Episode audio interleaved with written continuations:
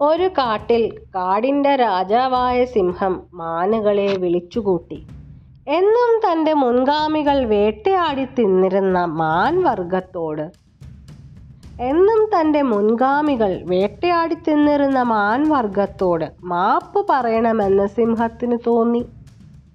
അദ്ദേഹം ഒരു സസ്യബുക്കാകാനും തീരുമാനിച്ചു. ഇനി മുതൽ താനും തന്റെ മുൻ തലമുറയും ചെയ്തു പോന്നിരുന്ന കൊടിയ പാപങ്ങൾക്ക് പരിഹാരമായി താൻ മാൻ വർഗത്തിന്റെ ഉന്നമനത്തിനായി പ്രവർത്തിക്കുമെന്ന് അദ്ദേഹം പ്രതിജ്ഞയെടുത്തു ആ തീരുമാനം മാൻ പ്രജകളെ അറിയിക്കാനായിരുന്നു വിളിച്ചുകൂട്ടൽ. എന്നാൽ മാനുകളാകട്ടെ കാടിന്റെ രാജാവ് എന്നും തങ്ങളെ വേട്ടയാടിയിരുന്ന സിംഹം ഇപ്പോൾ തങ്ങളെ എന്തിന് വിളിച്ചു കൂട്ടുന്നു എന്ന് ചിന്തിച്ച് ആദിപ്പെട്ടു ഒരു പക്ഷേ മാനുകളെ ഒന്നടങ്കം കൊന്നുകളയാനായിരിക്കാം. അല്ലെങ്കിൽ തോലുരിച്ചെടുത്ത് ഗുഹാമുഖം അലങ്കരിക്കാനാവാം. ഒരു പക്ഷേ മാനുകളെ ഒന്നടങ്കം കൊന്നുകളയാനായിരിക്കാം.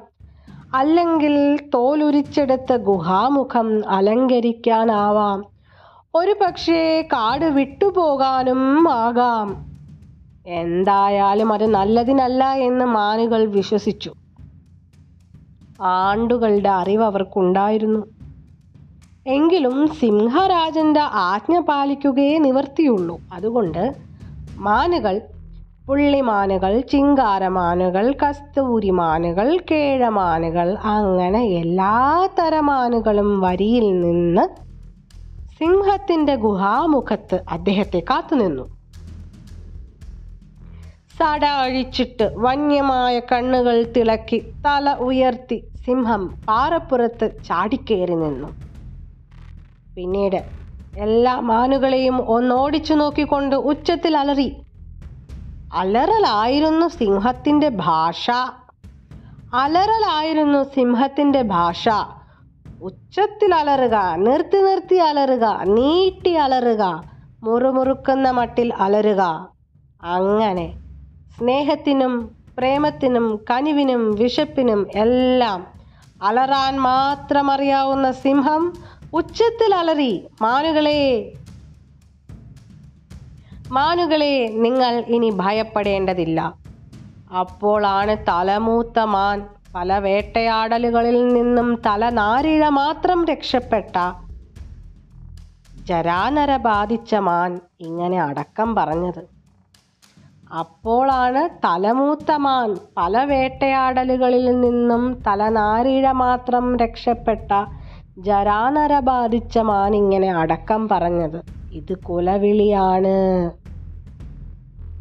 മാനുകളെ നിങ്ങൾ എന്റെ സുഹൃത്തുക്കളാണ്. ഞാൻ നിങ്ങളോട് മാപ്പ് ചോദിക്കുന്നു. സിംഹത്തിന്റെ അലറൽ കാട്ടിൽ അലകൊണ്ട് ചിതറുമ്പോൾ മറ്റൊരു മാൻ പറഞ്ഞു നമ്മുടെ കാര്യം പോക്ക് തന്നെ. നമ്മുടെ കാര്യം പോക്ക് തന്നെ. സിംഹത്തിന് മാനുകളുടെ പകച്ചു നിൽപ്പ് കണ്ടപ്പോൾ കണ്ണു നിറഞ്ഞു.